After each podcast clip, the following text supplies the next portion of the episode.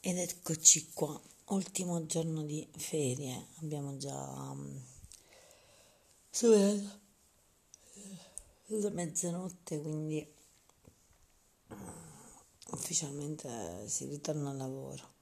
Meno male che è settimana breve, per cui martedì, mercoledì, giovedì e venerdì dovremmo farcela per riprendere il ritmo. Oggi um, sono andata a farmi un massaggio da Anna.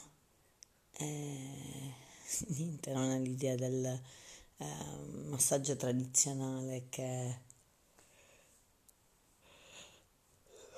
che ci si può immaginare, ma è stata più una chiacchierata um, scambievole ed un buon massaggio, devo dire che comunque è stato un buon massaggio.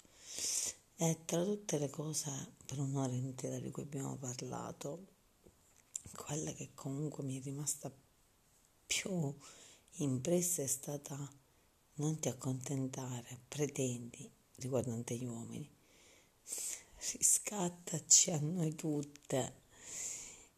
E quindi lei voleva che per chi è frustrato, per chi è incastrato in un matrimonio, per chi è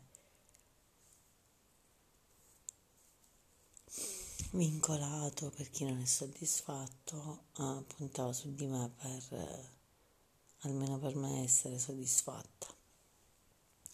Che poi in realtà è quello che voglio io. Mm, non saprei, non mi voglio definire pretenziosa solo perché non sono innamorata di Vincenzo. Ho un problema ehm, devo riuscire a superarlo, ma come si fa? E comunque non posso parlare sempre delle stesse cose. Qualcosa deve cambiare e si dice sempre da settembre, questa è l'ultima, la penultima settimana di agosto